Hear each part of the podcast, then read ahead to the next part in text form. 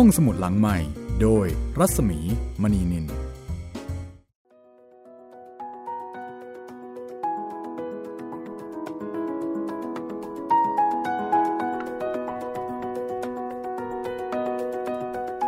วัสดีค่ะ ต้อนรับคุณผู้ฟังเข้าสู่รายการห้องสมุดหลังไม้นะคะ วิทยุไทย PBS ค่ะ กลับมาพบกันที่นี่อีกครั้งเช่นเคย สวัสดีคุณจิตริน สวัสดีครับพี่มีครับ ค่ะ วันนี้เจอเจอกันนะคะ โอ้โห เลขสวยทีเดียวค่ะ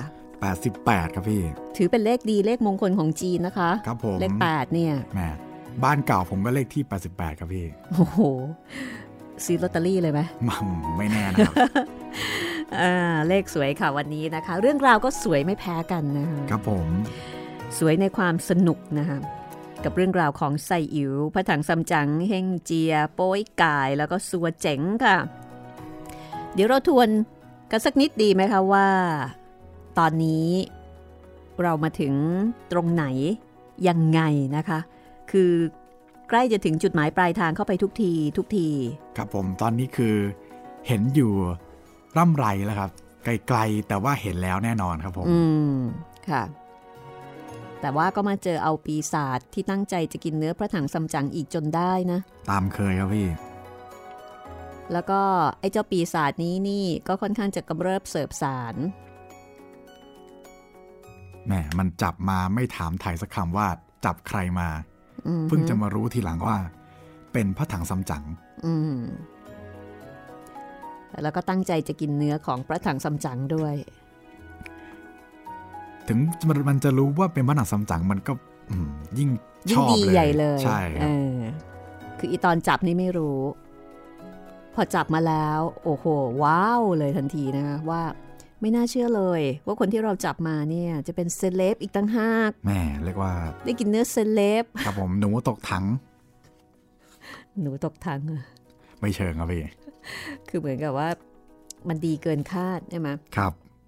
แล้วก็ไม่เปลี่ยนความตั้งใจ มีความตั้งใจมุ่งมั่นกว่าเดิมซะด้วยซ้ำเอ่อในตอนนี้เนี่ยจะมีปีศาจ ปีศาจสามตัว ชื่ออาจจะอ่านเรียกยากสักนิดหนึ่งนะ ครับผม ก็คือมีเอ่อเดี๋ยวนะ ชิซิฮั่นไต้อ๋องซิซูไต้อ๋องแล้วก็ซิตินไต้อ๋องอืมแหม่แล้วก็มีลูกน้องเป็นปีศาจควายโห ตอนนี้มีความหลากหลายทางชีวภาพมากนะคะครับผมแล้วก็ 3 คนนี้หมายถึง 3 ตัวนี้ก็ก็เป็นปีศาจควายกันทั้งหมดเลย แล้วก็เป็นควายดำด้วยค่ะแหม่ควายดไม่ใช่ควายเผือกนะำครับ ปกติแล้วเนี่ย เราจะเห็นคำว่าควายเผือกใช่ไหมใช่ครับพี่ เพราะว่ามันจะดูเท่ ดูเท่ดูเก๋ ในบรรดาควายทั้งหลาย แต่ปรากฏไอ้พวกเนี้ยเป็นควายดครับำโอ้ก็บ่งบอกถึงความ โหด ความทะมึนทึนคทึวากมใช่ มันออกไปในทางนั้นเลยนะสำหรับควายดำเนี่ยครับเอ่อสำหรับซิฮั่นไต้อ๋องเนี่ย ก็ถือกำเนิดเป็นกระบือดำอะนะคะก็หัวหน้าก็เป็นควายลูกค่ะน้องก็เป็นควาย ควายกันหมดเลยค่ะ แต่ว่าเป็นผมควายที่ฉลาดนะคะครับเอ่อสำนักอยู่ตำบลเขาเล่งสัว มีพักพวกอยู่สามตน แล้วก็อยู่ในถ้ำเฮียนเองต๋อง ปฏิบัติตนรักษาศีลภาวนามานานหลายร้อยปีอื้อหือคือปีศาจพวกนี้กว่าที่จะกลายเป็นมนุษย์ แล้วก็มีอิทธิฤทธิปาฏิหาริย์อะไรต่ออะไรทั้งหลายทั้งปวงเนี่ยเขาต้องบำเพ็ญตบะมานาน จึงมีพลังอำนาจ แต่ว่าเป็นการสำเร็จในทางฌานโลกีคือเป็นฌานที่ไม่ได้เป็นไปเพื่อการหลุดพ้น ประมาณว่าเป็นวิชาฝ่ายดำอะมารดำแต่ก็มีพลัง สามารถที่จะแปลงกายได้ตามประสงค์นะคะคือมีฤทธิ์เพราะฉะนั้นพอมาเจอกับพระถังซัมจั๋งซึ่งเดินทางมาที่เมืองนี้เมืองกิมเพ่งฮูเนี่ยแล้วก็มาเที่ยวงานเนาะเข้าใจว่าน่าจะเป็นงานวันมาคบูชา เพราะว่าวันเพ็ญเดือนสามพระถังซัมจั๋งไปเที่ยวดูโคมไฟ ปรากฏว่าเจอซีฮั่นไต้อ๋องแล้วก็ลูกน้องอีกสองเนี่ยจับตัวไป อืมอันนี้ซีฮั่นไต้อ๋อง แล้วก็จะมีซิซูไต้อ๋องซิซูซิซูก็เป็นควายดำเหมือนกันนะคะอืมเป็นตระกูลปีศาจควายนะครับค่ะ แล้วก็มีซิตินไต้อ๋อง อันนี้ก็เป็นควายดำเหมือนกันอื้อหือเหมือนกันหมดเลยนะคะ แก๊งเดียวกันแก๊งควายค่ะครับเอาเวลาตอนนี้ก็จะเป็นตอนที่เอ่อเฮ่งเจียใช่ไหม เฮ่งเจียก็บุกไปช่วยพระอาจารย์ ครับผมค่ะ และตอนนี้ก็เจอหน้ากันแล้วด้วย ปีศาจใต้อ่องทั้งสามก็แต่งตัวถืออาวุธครบมือ แล้วก็ออกไปร้องท้าทาย ไปถามว่าเอ๊ะใครกัน ใครกันที่บังอาจบุกมาถึงหน้าถ้ำของเราเอาละวันนี้นะคะ เดี๋ยวลองมาดูกันว่า ระหว่างลิงกับควายเนี่ยใครจะแน่กว่ากันนะคะ สามควายมาเจอหนึ่งลิงก็คือเฮ่งเจียของเรา แล้วก็มีหมู ก็คือโป้ยกาย ครับผม เอ๊ะส่วนเจ๋งนี่ก็เป็นอะไรนะ ออกแนวแนวเป็นสัตว์ครึ่งบกครึ่งน้ำครับพี่ ก็อธิบายไม่ถูกกัน จะเป็นกบหรือจะเป็นเต่าหรือจะยัเองไงอดูดูมันไม่ค่อยชัดนะ ครับ อะแต่อย่างน้อยๆเนี่ยที่เจอแน่ ๆก็คือเจอลิง แล้วก็เจอหมูก็คือเฮ่งเจียแล้วก็โป้ยกายนี่แหละค่ะถ้าเช่นนั้นนะคะ ไปติดตามฟังกันเลยค่ะ กับตอนที่ 88 ของไซอิ๋วค่ะ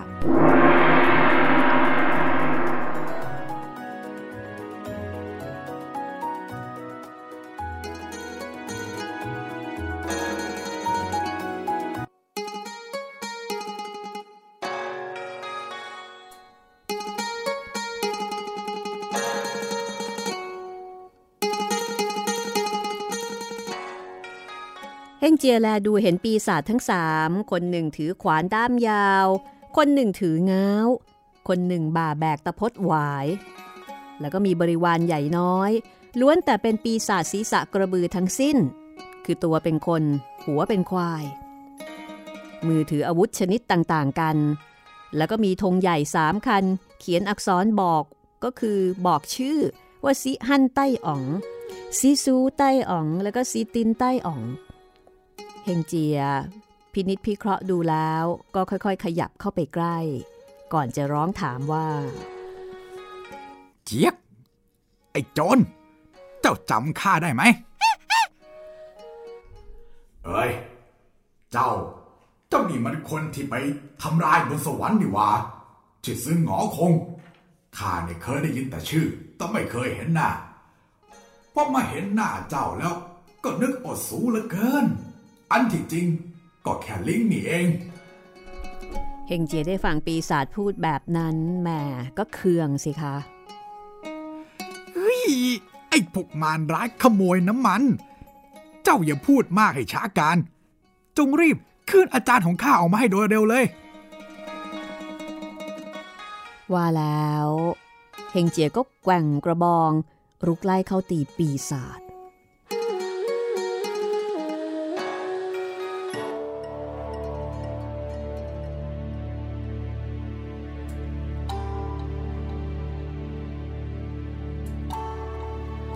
ในขณะที่ปีศาจทั้งสามก็ยกอาวุธขึ้นรับ ออกกำลังต่อสู้กัน สู้กันได้ประมาณ 150 เพลง จนกระทั่งเวลาจวนจะค่ำก็ยังไม่ปรากฏผลแพ้ชนะ ปีศาจไต้อองที่สามเอาตะพดแกว่งเดินขึ้นหน้า แล้วก็จับธงโบกเป็นสัญญา ปีศาจกระบือก็กรูกันเข้ามาล้อมจับเฮ่งเจีย ต่างถืออาวุธ ระดมตี แล้วก็แทง มีการตะลุมบอล รุมเฮงเจีย เฮงเจียอยู่ท่ามกลาง ถูกรุมถึงขนาดนั้น ดูแล้วเห็นท่าจะเอาชนะได้ลำบาก ก็เหาะขึ้นบนอากาศ แทรกเมฆหนีไป บรรดาปีศาจก็ไม่ได้ไล่ติดตาม แต่คุมพลแล้วก็กลับเข้าถ้ำ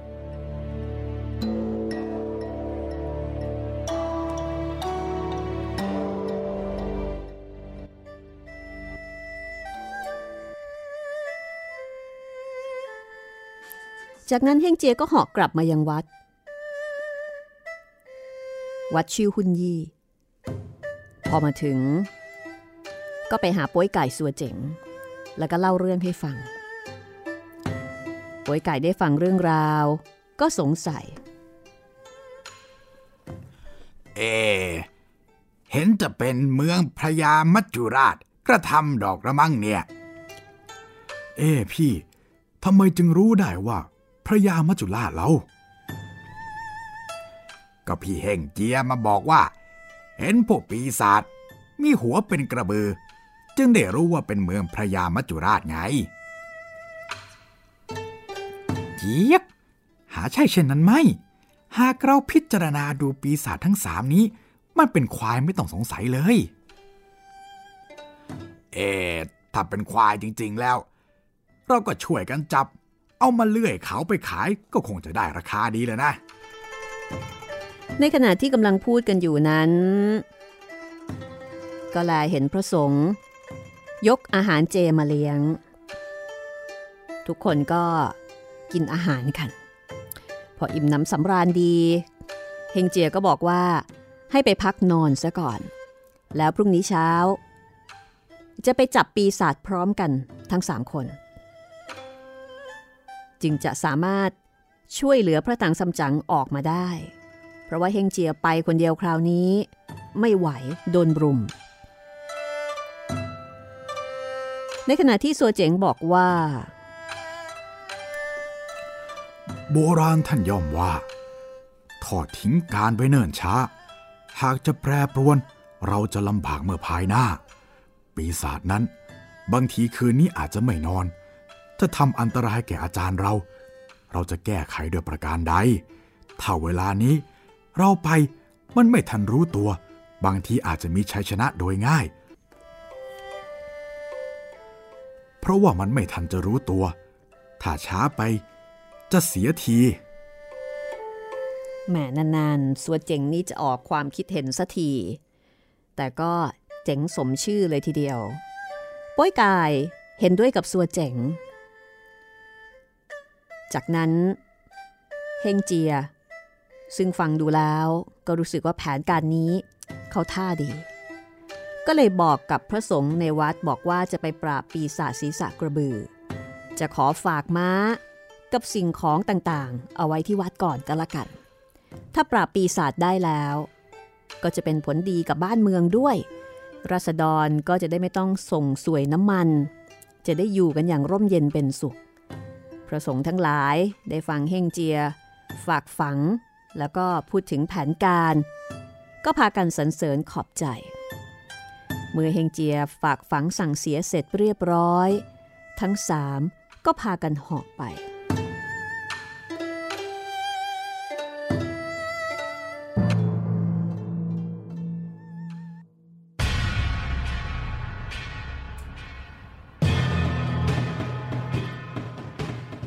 บัดเดียว ก็เหาะไปถึงเขา แชร์หุ้นส่วทำเฮียนเองต่อง ซึ่งเป็นที่อยู่ของปีศาจทั้งสามพอไปถึงแม่โป้ยกายก็อยากจะฟันทลายประตูถ้ำเข้าไป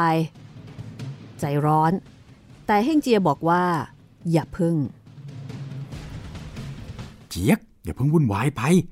รอให้พี่เข้าไปดูอาจารย์ก่อน ว่าเป็นตายประการใด แล้วจึงค่อยรบกันภายหลัง ว่าแล้วเฮงเจียก็ร่ายคาถา แปลงเป็นแมลงเม่าน้อยตัวหนึ่ง บินเข้าไปในถ้ำพอเข้าไปในถ้ำก็เห็นปีศาจกระบือ นอนหลับกรนกันเกลื่อนกราดเฮงเจียก็เลยบินเข้าไป บินเข้าไปข้างใน ซึ่งบรรยากาศก็มีแต่ความเงียบสงัด เพราะว่าหลับกันแบบไม่รู้สึกตัวกันเลย ตายใจ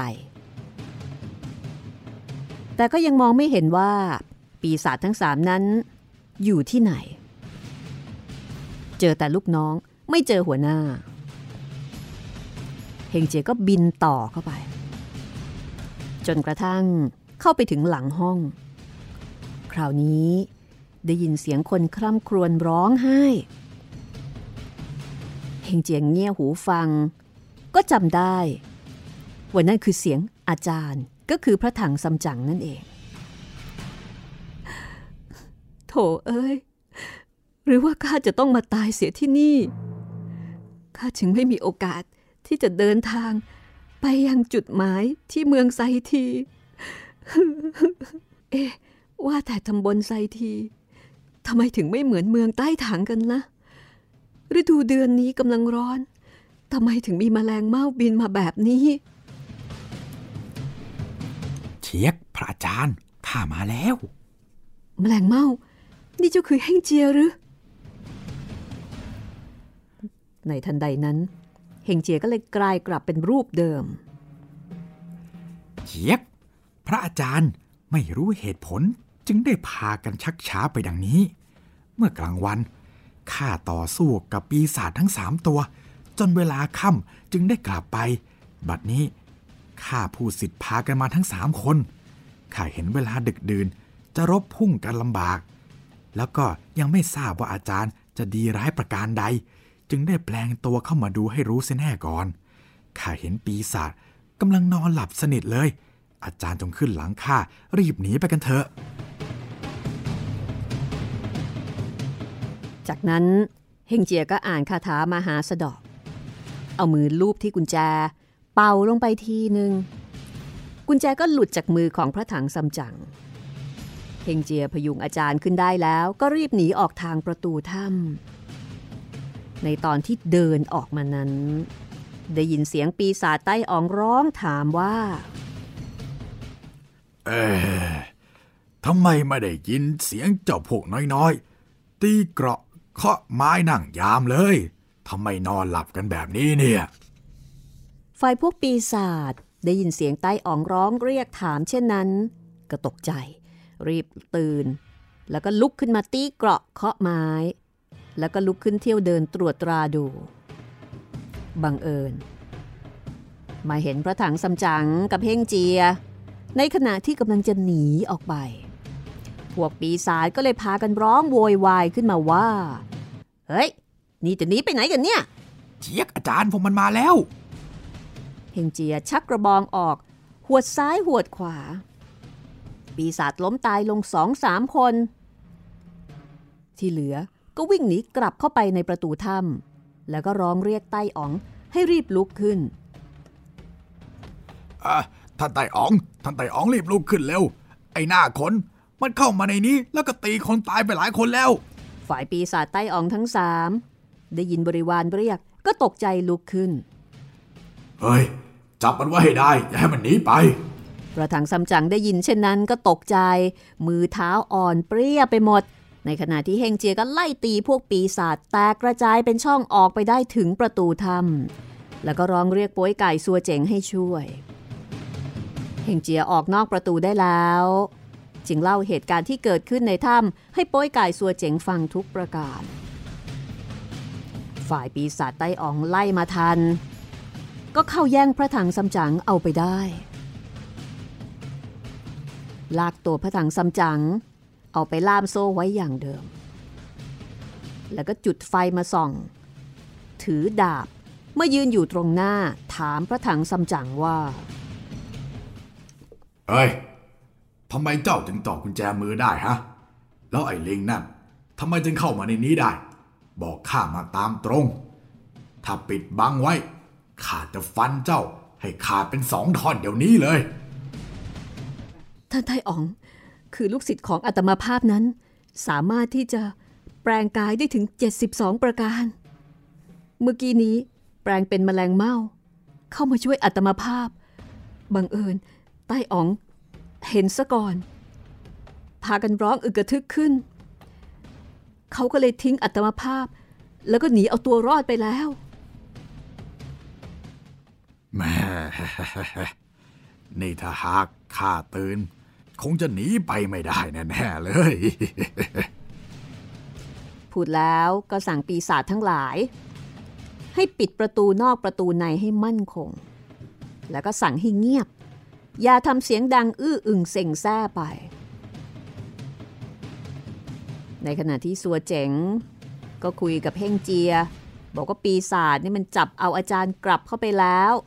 และแถมยังปิดประตูหน้าต่างแน่นหนาอีกต่างหาก สงสัยว่ามันคงจะทำร้ายพระถังซัมจั๋งเป็นแน่แล้ว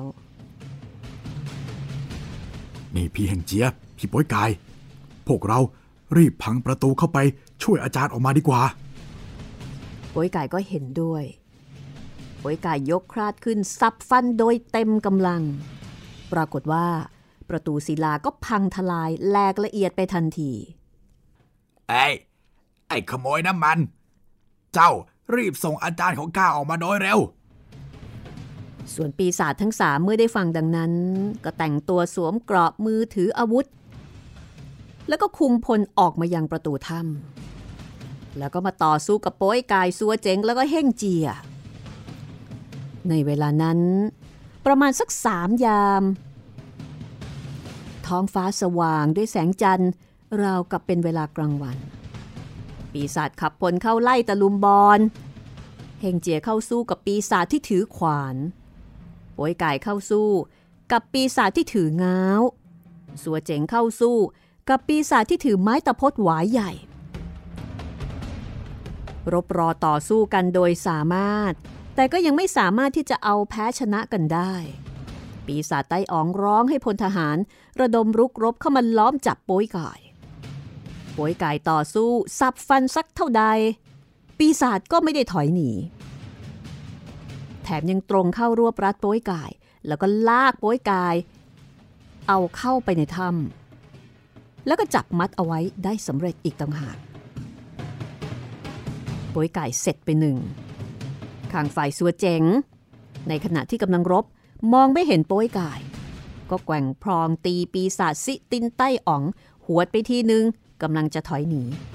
พวกพลปีศาจก็กรูกันเข้าล้อมจับสัวเจ๋งได้ แล้วก็ลากเอาไปมัดเอาไว้ในถ้ำอีกคนหนึ่ง ก็เสร็จไปอีกหนึ่งข้างฝ่ายเฮงเจียเห็นดังนั้น ก็เหาะขึ้นไปบนอากาศ แล้วก็หวนกลับไปยังวัดชื่อหุ่นยี่ แม่ท่านเฮงเจีย ท่านช่วยอาจารย์ออกมาได้แล้วเหรอ ประสงค์ในวัด เห็นเฮงเจียกลับมาก็พากันออกมาต้อนรับแล้วก็ถามด้วยความดีใจ เฮ้ย แสนจะยากเย็น ช่วยอาจารย์ไม่ได้เลย ปีศาจเหล่านั้นมันมีฤทธิ์มากเหลือเกิน ตอนเนี้ยจับน้องข้าไปอีกคนแล้ว ขอให้ท่าน ช่วยดูม้าแล้วก็ข่าวของไว้ให้ด้วย เดี๋ยวข้าจะขึ้นไปบนสวรรค์ ขอพลทหารเทพบุตรลงมาช่วยจับปีศาจนั้นให้ได้ เอ๊ะท่านไปบนสวรรค์ได้เหรอกระสงก็แปลกใจในขณะที่เฮงเจียก็หัวเราะก่อนจะบอกว่าเจี๊ยกสวรรค์นั่นน่ะ ก็เหมือนบ้านเดิมของข้านั่นแหละ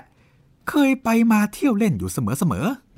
พระสงฆ์ได้ฟังก็ยิ่งมีความเกรงแล้วก็เลื่อมใสเฮงเจียยิ่งขึ้นกว่าแต่ก่อน เฮงเจียสั่งแล้วก็พระออกจากพระสงฆ์แล้วก็เหาะตรงขึ้นไป บัดเดียวก็ถึงประตูสวรรค์ข้างทิศปราจีน และได้พบกับท่านไทเป็กกิมแช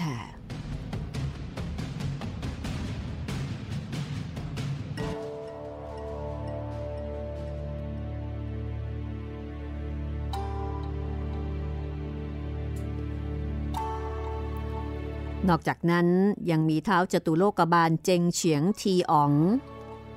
แล้วก็เทพบุตรอึนจูทอโด ทั้งหมดนี้กำลังนั่งสนทนากัน พอแลเห็นเฮ่งเจียขึ้นมา ต่างก็ลุกเดินมาต้อนรับ แล้วก็ถามทักทายเฮ่งเจียอ้าวท่านไต้เสียจะไปไหนล่ะ แล้ววันเนี้ย ทำไมถึงมาที่นี่ได้เนี่ย เฮงเจียก็เลยเล่าเรื่อง แล้วก็เหตุการณ์ที่เกิดขึ้นที่ถ้ำเฮี้ยนเจงต๋องให้ฟังทุกประการก่อนที่จะบ่นว่าๆเจี๊ยกข้าเนี่ยเอาไม่อยู่จริงๆ เพราะฉะนั้นก็เลยต้องมาเข้าเฝ้าเง็กเซียนฮ่องเต้ เพื่อให้ตรวจดูกำเนิดเดิมของปีศาจนั่นว่าจะเป็นประการใด แล้วก็จะขอพลเทพบุตร ยกไปช่วยกำจัดปีศาจนั่นเสียให้สิ้นเลย ไทเป็กกิมแชได้ฟังก็หัวเราะก่อนจะบอกว่า เฮงเจียรบกับปีศาจทำไมดูไม่ออกหรือว่ามันมาจากไหน เฮงเจียก็บอกว่าจริง ๆ ก็รู้ว่าเป็นปีศาจกระบือ แต่มันมีฤทธิ์มากเหลือเกิน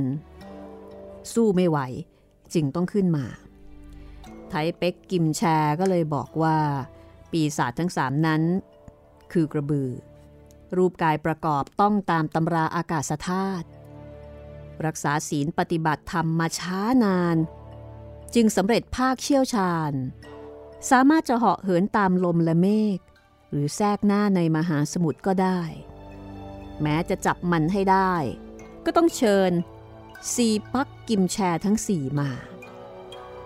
ถ้าเจ้าปีศาจเห็นหน้าซีปักกิมแชแล้ว พวกมันก็จะยอมแพ้ไปเอง และไม่สู้รบ เจี๊ยกแล้วซีบักกิมแชเนี่ย คือใครที่ไหนเหรอ ขอให้ท่านไทเป็กกิมแช ช่วยโปรดชี้แนะข้าด้วย ไทเป็กกิมแชบอกว่า ดาวทั้งสีนั้น คือที่ตำหนักวิมานเต๋างูเก่ง แวดล้อมอยู่ท้องฟ้ารอบนอก แล้วก็บอกเฮงเจียให้รีบไปเข้าเฝ้าเง็กเสียนฮ่องเต้ ก็จะรู้เรื่องได้ตลอด เฮงเจียได้ฟังเช่นนั้น ได้ข้อมูลครบตามที่ต้องการ ก็ยกมือขึ้นคำนับขอบคุณ แล้วก็ลาไทแป๊ะกิมแชไปเข้าประตูสวรรค์ เดินตรงไปยังตำหนักทงเม่งเตย เข้าหาท่านสีใต้เทียนซือ สีใต้เทียนซือก็รีบนำเฮงเจียเข้าไปยังปราสาทเล่งเซียวเตย ของเง็กเซียนฮ่องเต้ พอไปถึงหน้าพระที่นั่ง เฮงเจียก็กราบทูลเง็กเซียนฮ่องเต้ ตามเหตุการณ์ที่เกิดขึ้นให้ทรงทราบทุกประการ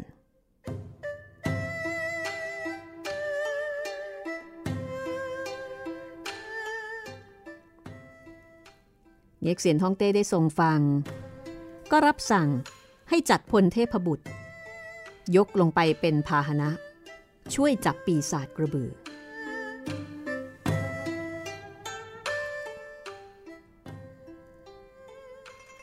เฮงเจียก็เลยบอกว่า เจี๊ยกข้าได้พบกับไทเป็กกิมแช เมื่อตะกี้นี้ ท่านบอกว่าปีศาจนั้น คือกำเนิดกระบือ หากได้ดาวทั้งสี่คือซีบักกิมแชไปกำจัดแล้วจะเป็นการง่ายเง็กเซียนฮ่องเต้ได้ฟังเฮงเจียกราบทูลดังนั้น ก็รับสั่งให้ขุนนางผู้ใหญ่ ไปยังตำหนักเต้างูเก่งวิมานชั้นนอก แล้วก็ให้สีบักกิมแชร์ทั้งสี่ลงไปเมืองใต้ ช่วยเฮ่งเจียกำจัดปีศาจอันว่าดาวทั้งสี่ดวงนั้น คือกักบักเกาหนึ่งเต๋าบักเล่ยหนึ่งโดยบักลังหนึ่งแล้วก็แจบักกันหนึ่งรวมเป็นดาวทั้งสี่ดาวทั้งสี่ก็ถามเฮงเจียว่า นี่ท่านไต้เสีย จะให้ข้าไปกำจัดปีศาจที่ไหนเนี่ยเจี๊ยกอันที่จริงก็พวกของท่านนี่เอง หากทีแรก ท่านไทเป็กกิมแชร์ บอกความจริงว่า หมู่ดาว 28 ดวงนี้แล้วข้าก็จะไปเชิญท่านทั้งสี่มา จะได้ไม่ต้องไปขอคำสั่งของเอ็กเซียนฮ่องเต้ดาวทั้งสี่ก็บอกว่าแม้ไม่มีรับสั่ง ก็ไม่อาจจะหลีกเลี่ยงได้เหมือนกัน เพราะว่าเหมือนกับอยู่ในความรับผิดชอบประมาณนั้น เมื่อเป็นดังนี้แล้ว ดาวทั้งสี่ก็ตกลงในการที่จะตามเฮ่งเจีย ลงไปจัดการกับปีศาจกระบือ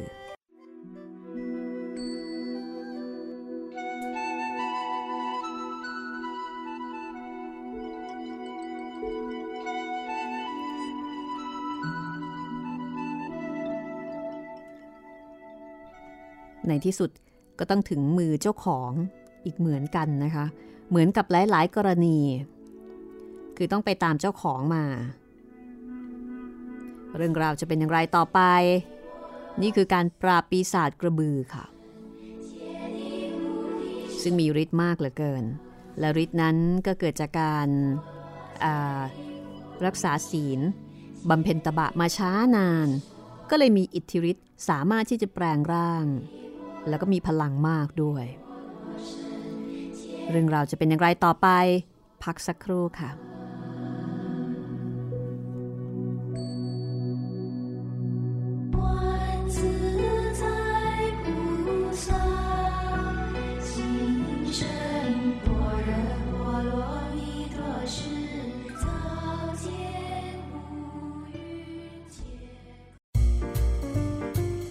ห้องสมุดหลังใหม่ โดยรัศมีมณีนิน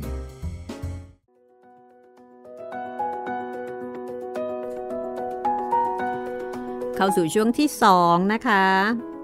ของห้องสมุดหลังใหม่ค่ะ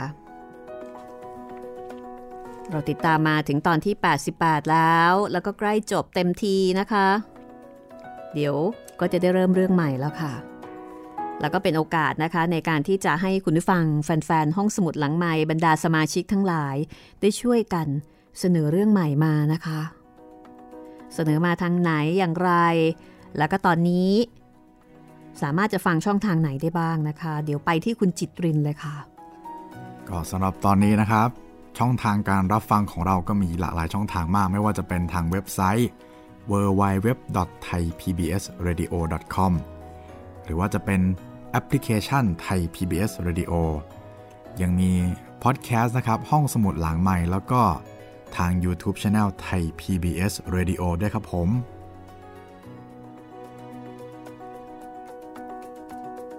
แล้วก็การแจ้งออนอกเหนือจากการแจ้งผลการรับฟังนะคะ แล้วก็การเสนอเรื่องเนี่ย ก็สามารถที่จะส่งมาได้ทาง inbox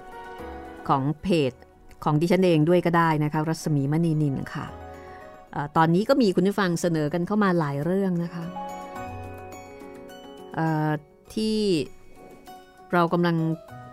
ขำกันอยู่ตอนนี้นะคะ เพราะว่ามันบังเอิญดีเหลือเกินก็คือวันก่อนเนี่ยเราคุยกันเกี่ยวกับเรื่องของอินทรีแดงใช่ไหมคุณจิตริน ใช่ครับพี่ค่ะว่ามีคุณผู้ฟังท่านหนึ่งนะคะอ่าเสนอให้นำเรื่องอินทรีแดง ซึ่งเป็นบทประพันธ์ของเสกดุสิตเอามาเล่าให้ฟังกัน เพื่อที่จะบอกเล่าเรื่องราวของ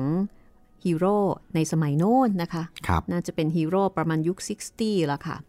แล้วก็เป็นภาพยนตร์เรื่องสุดท้ายของพระเอกอมตะในตำนานคือมิตรชัยบัญชาด้วยครับก็ปรากฏว่าเอ่อมีประกาศนะคะ เกี่ยวกับเรื่องของศิลปินแห่งชาตินะคุณจิตริน ครับผม คือประมาณสักวันสองวันเท่านั้นเองนะคะว่า คุณเสกดุสิตนะคะซึ่งเป็นผู้ประพันธ์อินซีแดง ได้รับการยกย่องค่ะ ให้เป็นศิลปินแห่งชาติสาขาวรรณศิลป์ประจำปี 2562 อันนี้เพิ่งจะประกาศมาหมาดๆเลยนะคะ โอ้บังเอิญมาก ๆ เลโอ้ยโหน่าดีใจมากเลยครับ ค่ะ น่ายินดีนะคะ ก็แสดงว่าเอ่อผลงานของท่านก็มี คุณค่านะคะในเชิงวรรณศิลป์ จนได้รับการยกย่องให้เป็นศิลปินแห่งชาตินะคะ แล้วก็ปัจจุบันนี้ท่านก็ยังคงมีชีวิตอยู่นะคะ ถึงแม้ว่าจะอายุมากแล้วก็ตามยังคงดูแข็งแรงค่ะ เรื่องนี้ก็เลยกลายเป็นอีกอีกอีกหนึ่งเรื่องที่น่าสนใจนะ ตอนนี้เรียกว่าเป็นตัวเต็งก็ได้ก็ได้นะครับพี่เป็นตัวเต็งสำหรับเรื่องของศิลปินแห่งชาติอ่าคุณเสกดุสิตนะคะ ครับอ่า ซึ่งเป็นศิลปินแห่งชาติสาขาวรรณศิลป์ กับผลงานที่เป็นผลงานเด่นของท่านก็คือเรื่องนี้ล่ะค่ะ อินทรีแดงนะคะ อินทรีแดงที่พระเอกชื่อว่า โรม ฤทธิไกร โรม ฤทธิไกรอืมคุณจิตรินเคยอ่านใช่ไหมไม่เคยอ่านครับ แต่เคยดูเวอร์ชั่นของคุณอนันดาที่เล่นเป็นโรมฤทธิไกรครับ อืม ตอนนั้นหนังเจ๊งนะครับ แต่ว่าหนังดี อืมเอ่อคุณเสกดุสิตเนี่ยมีชื่อจริง ๆ ว่าเรืองชัยประภาสานนท์นะคะ อืม ครับผม ค่ะ เสกดุสิตคือนามปากกา ปีนี้สาขาวรรณศิลป์มีสองท่านนะคะ คือคุณเรืองชัยประภาสานนท์แล้วก็คุณเทพชุมสายณอยุธยา โอ้ คุณเทพชุมสาย คุณจิตรินรู้จักไหมคะ คุ้นคุ้นๆชื่อครับ ตรีอภิรุมค่ะอ่านั่นนามปากกาของท่านใช่ไหมรับใช่พี่ค่ะ นามปากกาคือตรีอภิรุม คือตรีอภิรุมเนี่ยท่านจะเขียนเรื่องในแนวลึกลับอืมแนว เรื่อง เรื่องคล้ายๆกับออกในทาง ผีผีๆอะพีพีแล้วครับพี่ เออ อ่าจะบอกว่าผมจำได้แล้วเดี๋ยวนะนาคีใช่ไหมพี่อ่านาคีไม่ใช่แหม่เออก็ออกแนวลึกลับจริงๆนะ คือจะบอกว่าออกแนวผีมันก็ไม่เชิงนะ ครับ เป็นคล้ายจะเรียกว่าแนวอะไรดี แนวลึกลับๆแนวลึกลับแนถูกแล้ววเอ่อตื่นเต้น ครับผม จินตนาการเหนือจริงอะไรทำนองนั้นนะคะ เอาเป็นว่าแฟนตาซีแล้วกันครับ แฟนตาซีค่ะ ครับเอ่อ คุณเทพชุมสายนะอยุธยา หรือว่าคุณตรีอภิรุมนี่ก็อายุมากแล้วเช่นกันนะคะครับคือทั้งสองท่านเนี่ยเป็นผู้สูงวัยที่น่าจะเกิน 80อะค่ะแต่ก็ยังดูแข็งแรงทั้งสองท่านนะคะครับผมก็ต้องขอแสดงความยินดีกับนักเขียนทั้งสองท่าน ทั้งคุณเรืองชัยประภาสานนท์หรือว่าเสกดุสิตเจ้าของบทประพันธ์อินทรีแดงนะคะ แล้วก็คุณเทพชุมสายนะอยุธยาหรือว่าคุณตรีอภิรุม นาคีนั่นแหละค่ะครับ แล้วก็มีอีกหลายเรื่องนะคะ ตอนเด็กๆเนี่ยเคยอ่านงานของตรีอภิรุมโอ้โหแบบจินตนาการบันเจิดมากเลย ครับผม แล้วก็เป็นส่วนหนึ่งนะคะ ที่ทำให้อยากมาเรียนโบราณคดี ซึ่งเอาจละครับริงพี่ๆแล้วมันไม่ได้เกี่ยวอะไรกันเลย เพราะว่าพวกพวกตัวเอกอะครับมักจะถูกสมมุติให้เป็นนักโบราณคดีอ๋อเพราะว่าในความรู้สึกของคนโดยทั่วไปเนี่ยนักโบราณคดีก็คือคนที่ต้องทำงานแล้วก็เจอเจอกับเรื่องลึกลับเหนือจริงครับ กับเรื่องพูดผีปีศาจเรื่องของอาถรรพ์อะเนี่ยจะมีในแนวที่มันเป็นอาถรรพ์อะไรต่ออะไรทั้งหลายทั้งปวงนี่นะคะครับพวกนักโบราณคดีก็จะเป็นอาชีพที่ถูกกำหนดให้ต้องเข้าไปเกี่ยวข้อง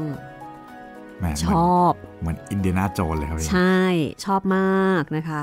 อ่าสายมูเนี่ยครับก็เลยนี่แหละค่ะ ปรากฏพอเข้ามาเรียนโถสายวิทยาศาสตร์ทั้งนั้นเลย ไม่มีประจนภัยเลย มันไม่ได้เป็นอย่างที่คิดนะคะครับ แต่อันนี้ก็เป็นจินตนาการเห็นไหมจินตนาการจากการอ่านหนังสือเนี่ยนะมันมันมีผลต่อความรู้สึกนึกคิดจริง ๆ ก็ตอนนี้ยังคงเสนอเข้ามาได้นะคะ ว่าจะเป็นเรื่องอะไร แต่ว่าหวยจะออกที่เรื่องไหนเนี่ย เดี๋ยวรอติดตามค่ะครับ แต่ตอนนี้นะคะที่แน่ ๆก็คือไซอิ๋วบทประพันธ์ของอูเฉิงเอินซึ่งเป็นเรื่องจริง คือมีตัวละครจริงแต่เรื่องนี้ไม่จริงนะคะ เรื่องจริงมีแค่ว่าพระภิกษุเฮียนจังหรือว่าเสวียนจ้างเดินทางไปอินเดียไปอัญเชิญพระไตรปิฎกแล้วก็ใช้เวลาในการเดินทางหลายปี ต้องข้ามเขาข้ามทะเลทะเลในที่นี้คือทะเลทรายนะคะ เพื่อที่จะเดินทางจากจีนเนี่ยไปอินเดีย แต่ว่าในเรื่องนี้ที่เป็นเรื่องแต่งก็มีการสอดแทรกการผจญภัยพูดผีปีศาจโอ้ยักษ์มารต่างๆ นานานะคะ แล้วก็มีการสอดแทรกสัญลักษณ์ธรรมะต่างๆ จนได้รับการยกย่องให้เป็นหนึ่งในสี่ของสุดยอดวรรณกรรมจีนค่ะสำนักพิมพ์สร้างสารรค์บุ๊กจัดพิมพ์จากสำนวนแปลตั้งแต่ปลายสมัยรัชกาลที่ 5 โดยในติ่นและก็เทียนหวันนักคิดนักเขียนชื่อดังเป็นผู้เรียบเรียงนะคะ ห้องสมุดหลังไม้ก็นำมาเล่าให้คุณได้ฟัง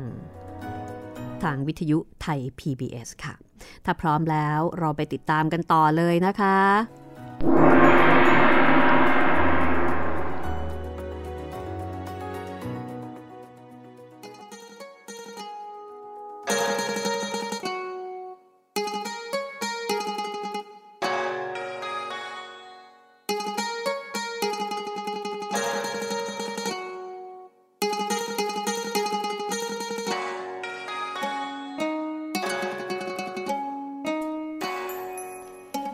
กับดาวทั้งสี่พากันออกจากประตูสวรรค์ แล้วก็เหาะไปยังเขาแชเล่งซัวพอไปถึงหน้าถ้ำเฮียนเองตอง ก็หยุดยืนอยู่บนเมฆดูสถานการณ์ ดาวทั้งสี่ก็เลยบอกเฮงเจียว่านี่ท่านเฮงเจีย ให้ท่านเนี่ย ลงไปท้ามันรบ แล้วก็ล่อมันออกมานอกถ้ำเดี๋ยวพวกข้าเนี่ยจะลงมือเอง ฮงเจียก็เลยเดินทางจริงๆก็ไม่ได้เดินทางไรมากมาย เหาะลงมา แล้วก็เอาพรองเนี่ยกระทุ้งประตูถ้ำไม่ได้กระทุ้งเปล่า ร้องด่าไปด้วย ร้องด่าท้าทายปีศาจต่างๆ นานาค่ะ เกียก ไอ้พวกขโมยน้ำมัน รีบส่งอาจารย์ข้าวมาโดยเร็วเลยข้างฝ่ายปีศาจ ไม่ได้รู้สึกเลย ว่าเหตุการณ์ที่เกิดขึ้นเนี่ย มันจะรุนแรงสักแค่ไหน คือไม่รู้ว่าใครกำลังมา เมื่อได้ยินเสียงด่าท้าทาย ก็โกรธ ถืออาวุธพร้อมมือ รีบออกมาอย่างหน้าที่ประตูถ้ำข้างฝ่ายเฮงเจีย เมื่อเห็นปีศาจออกมาเช่นนั้น ก็บันดาลโทสะ เห็นแล้วก็โมโห แกว่งกระบองเข้าโจมตีปีศาจทันที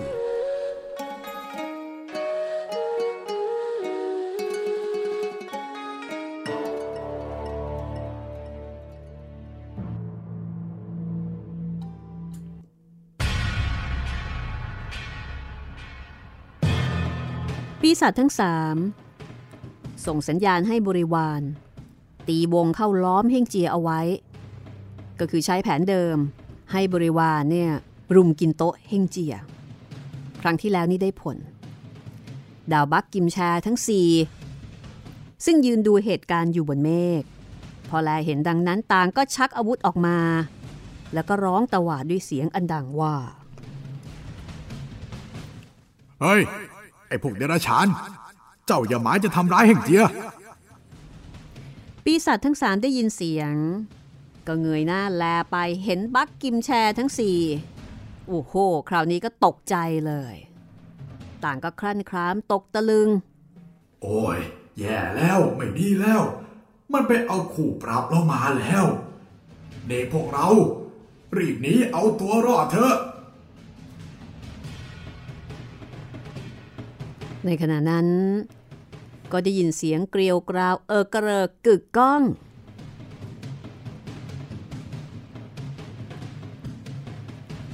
กปีศาจบริวาร พากันกลับแปลงกายตามรูปเดิม คือกลายร่างเดิม นั่นก็คือเป็นควายนั่นเองนะคะ มีทั้งควายดำแล้วก็มีควายเผือกด้วย ตอนนี้ไม่สามารถจะเรียกได้ว่าทุกคนแล้ว ต้องเรียกว่าทุกตัว ทุกตัวก็พากันวิ่งแตกตื่นสับสนอนลมานไปหมดเลย ฝ่ายปีศาจทั้งสาม วางอาวุธแล้ว ก็แปลงกายกลับเป็นรูปเดิมเช่นกัน คือเป็นกระบือเป็นควาย เป็นควายตามลูกน้องไปด้วยนะตอนนี้ แล้วก็เพ่นขึ้นหนีไปทางทิศตะวันออกเฉียงเหนือ ตามที่มีคนแนะนำเอาไว้ไม่ผิดเลย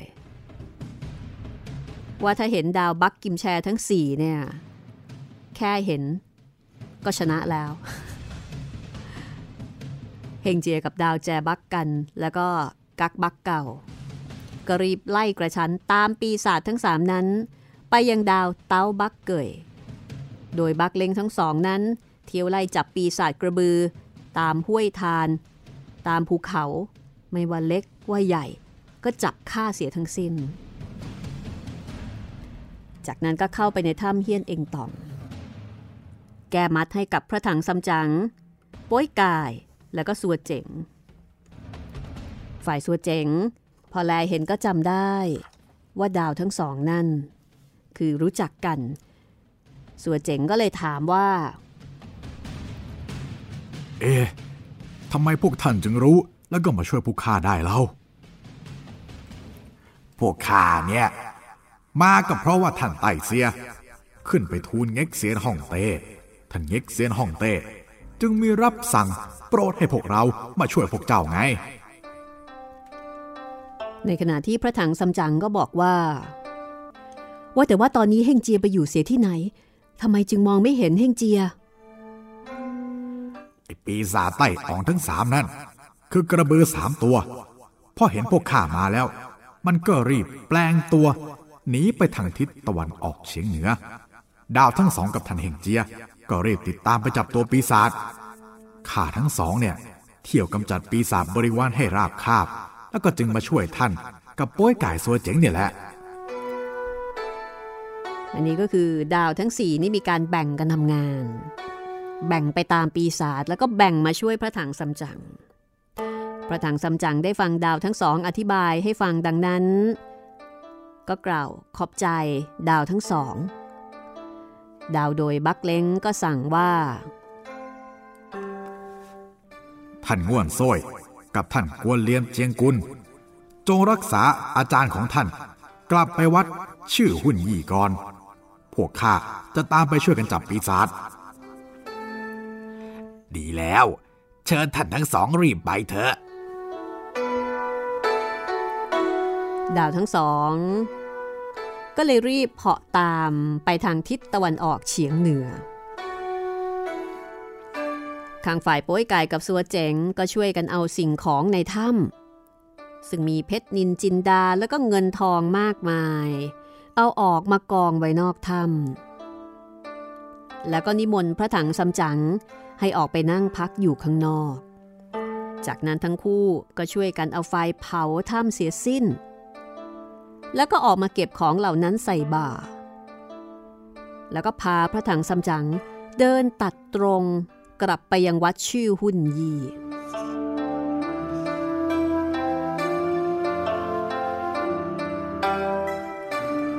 ฝ่ายดาวทั้งสองเหาะตามไปทางทิศตะวันออกเฉียงเหนือค้นหาก็ไม่เห็น ไม่เจอใคร ก็เหาะเลยไปทางทิศตะวันตก มองไปในมหาสมุทรทะเลใหญ่ ก็แลเห็นเฮ่งเจียอยู่บนหลังน้ำมีเสียงร้องตวาดอึกกระทึก ดาวทั้งสองก็เลยเหาะลงมาหาเฮ่งเจีย ก่อนจะถามว่า นี่ท่านเฮงเจีย ปีศาจนั่นมันหนีไปทางไหน แต่เฮ่งเจียกลับโกรธเฮ้ยทำไมท่านไม่มาช่วยกันเล่า ก็ข้าเนี่ย เห็นท่านไต่เสีย กับแจกักสองดาว ไล่ตามปีศาจมาข้าก็นึกว่าคงจะจับได้แล้วข้าทั้งสองก็เลยช่วยกัน กวาดล้างปีศาจในถ้ำให้ราบคาบ แล้วจึงมาช่วยอาจารย์กับโป้ยไก่สัวเจ๋งออกมา ตอนเนี้ยพวกนั้นกลับไปที่วัดชื่อหุ่นยี่นานแล้วข้าคอยไต่เสียไม่เห็นกลับมา ก็เลยพากันตามมาเนี่ยแหละ เฮงเจได้ฟังดังนั้นก็หายโกรธ อ่า ดีใจช่วยอาจารย์ได้แล้ว อ๋อ ถ้าอย่างนั้นก็ขอบคุณท่านทั้งสองมากที่มีความลำบาก ไอ้ปีศาจสามตัวนั่นน่ะ ข้าไล่กระชั้นมาจนจะทันอยู่แล้ว มันก็ดำลงไปในทะเล ท่านดาวแจกักทั้งสอง รีบไล่ตามไป แล้วก็สั่งให้ข้าเนี่ย คอยดักสกัดอยู่ที่นี่ ท่านทั้งสองมาก็ดีแล้ว พวกท่านเนี่ย คอยสกัดแทนข้าหน่อย เดี๋ยวข้าจะลงไปช่วยท่านทั้งสอง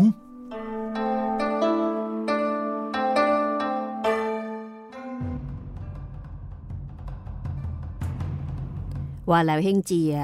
ก็แกว่งกระบองไร่คาถาแหวกน้ำลงไป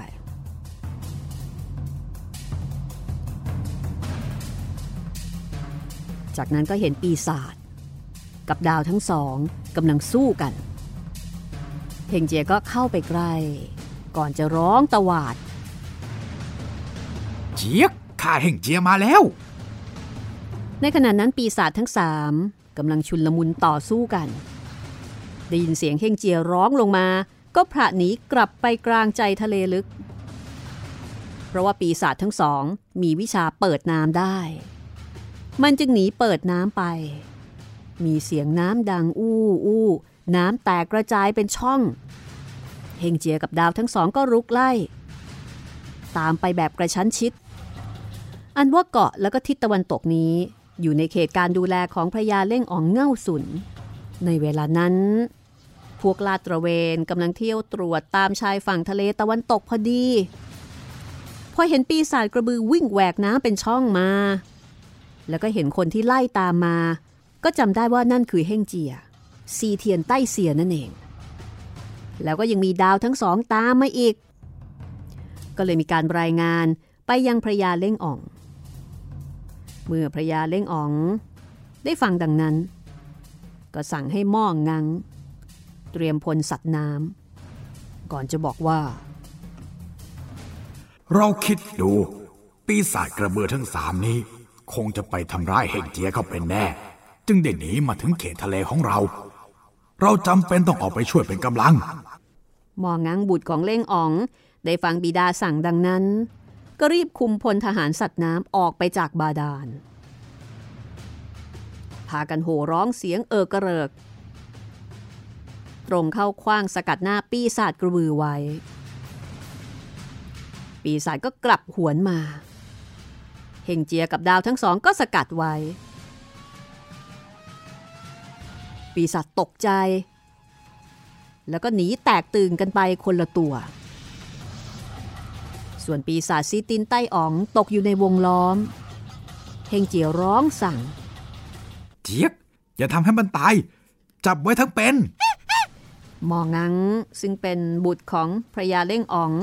ก็ตรงเข้าผลักสิตินปีศาจล้มลง แล้วก็จัดการเอาเชือกร้อยจมูก แล้วก็มัดสี่ขา จับกลับเอาไปบาดาลพระยาเล่งอ๋องประกาศสั่งให้แยกพลทหาร ไล่ล้อมสกัดจับให้ได้ม่องงานก็พาพวกพลทหารรีบไล่ตามไป ก็แลเห็นแจบักกันแปลงรูปอ้าปากกำลังจะกัดกินซิฮันใต้อ่องม่องงานก็เลยร้องด้วยเสียงอันดังว่า ท่านแจบักกัน อย่าทำให้ตาย ท่านไต่เสียสั่งให้จับเป็น มองงังร้องหลายคำมาไม่ทัน แจบักกันกัดเอาศีรษะปีศาจขาดออกไปแล้วหมองงังมาถึงก็ให้ทหารหามเอาปีศาจกลับไปบาดาล แล้วก็พากันไล่ตามปีศาจซิซูใต้อ่อง ก็แลเห็นท่าน กักบักเกาไล่ปีศาจกลับมา ก็มาพบมองงังกับแจบักกันสกัดไว้ แล้วก็ร้องสั่งให้พลทหารช่วยกันจับ ปีศาจเห็นจวนตัวก็ร้องขอชีวิต แจบักกันเข้ามาใกล้ จึงจับใบหูไว้ก่อนจะบอกว่า เราไม่ฆ่าท่านแต่จับไปให้ท่านไต่เสียจัดแจงชำระ ว่าแล้วก็พากันกลับไปยังบาดาล แล้วก็ร้องประกาศว่า จับได้มาหมดแล้ว แต่เฮงเจียเห็นศีรษะขาดตัวหนึ่งก็บอกว่า เอ๊ะแผลแบบนี้ไม่ใช่โดนมีดดาบฟันนี่ มองงังไทจื้อหัวเราะก่อนจะอธิบายว่าแหมเมื่อกี้นี้ร้องห้ามไม่ทัน ท่านแจบักกันเนี่ย กัดศีรษะขาดซะแล้ว เฮงเจียก็บอกว่าอย่ากระนั้นเลย ช่างเถอะจ้องเอาเลื่อยมาเลื่อย เอาเขาทั้งสองข้าง แล้วก็หลอกเอาหนังออกเสียด้วย ส่วนเนื้อนั่น เอาไว้ให้ทันเหล่งอ๋อง เอาไปกินกันละกัน แล้วก็ให้จับปีศาจทั้งสองเนี่ย ร้อยจมูกมอบไว้ให้ท่านแจบักกัน จูงพาขึ้นไปยังเมืองกิมเพ่งหู ให้ขุนนางใหญ่น้อย และไพร่บ้านพลเมืองดูให้เห็นกับตา คือมันแปลงเป็นพระพุทธเจ้า หลอกให้ชาวเมืองได้รับความเดือดร้อนมาช้านาน จะได้เอาไปให้เขาดูให้รู้ทั่วกัน ครั้นเสร็จธุระเรียบร้อยแล้ว เฮงเจียกับดาวทั้งสี่ก็ลาเล่งอ๋องออกจากบาดาล แล้วก็จูงปีศาจทั้งสอง มาข้างริมฝั่งทะเลทิศตะวันตก มาบรรจบพร้อมกับดาวบักเกยแล้วก็โดยบักลังทั้งสอง จากนั้นก็พากันขึ้นเหยียบเมฆเหาะกลับไปยังเมืองกิมเพ่งหู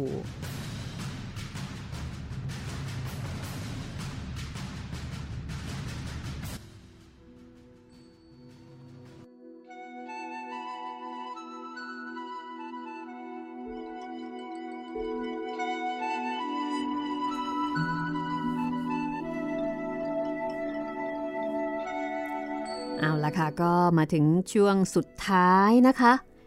ช่วงสุดท้ายของเรื่องแล้วก็ช่วงสุดท้ายของรายการด้วย คุณกำลังติดตามห้องสมุดหลังไม้วิทยุไทย PBS ค่ะ กับตอนที่ 88 ของไซอิ๋วถึงจุดจบของปีศาจกระบือนะคะ บทจะง่ายก็ง่ายเหลือเกินครับพี่ แค่เห็นก็หนีเตลิดเปิดเปิง แสดงว่าเป็นคู่ปรับที่มีอิทธิพลมาก แทบจะไม่ต้องลงมืออะไรเลยครับท่าทางกลัวมาก แล้วก็เป็นปีศาจที่ว่าพอถูกจับได้แล้วนี่เอ่อสามารถที่จะใช้ประโยชน์จากร่างของปีศาจได้ด้วย ครับผม เอาเนื้อไปกิน เอาเขาไปขาย เออ คือแทนที่จะกินเนื้อพระถังซัมจั๋งกลับถูกกินซะเองนะคะงานนี้ ครับผม เรื่องราวจะเป็นอย่างไรต่อไปนะคะ ก็คงต้องติดตามต่อตอนหน้าตอนที่ 89 ของไซอิ๋วละค่ะ อย่าลืมนะคะ ติดตามฟังรายการห้องสมุดหลังไมค์ได้หลายแพลตฟอร์มค่ะ ติดตามได้ทางเว็บไซต์ www.thaipbsradio.com นะครับ ทางแอปพลิเคชันไทย PBS Radio ทางพอดแคสต์ห้องสมุดหลังไมค์แล้วก็ทาง YouTube Channel ไทย PBS Radio ด้วยครับ วันนี้หมดเวลาแล้วนะคะ ต้องขออนุญาตปิดทำการก่อนค่ะ สวัสดีค่ะ สวัสดีครับ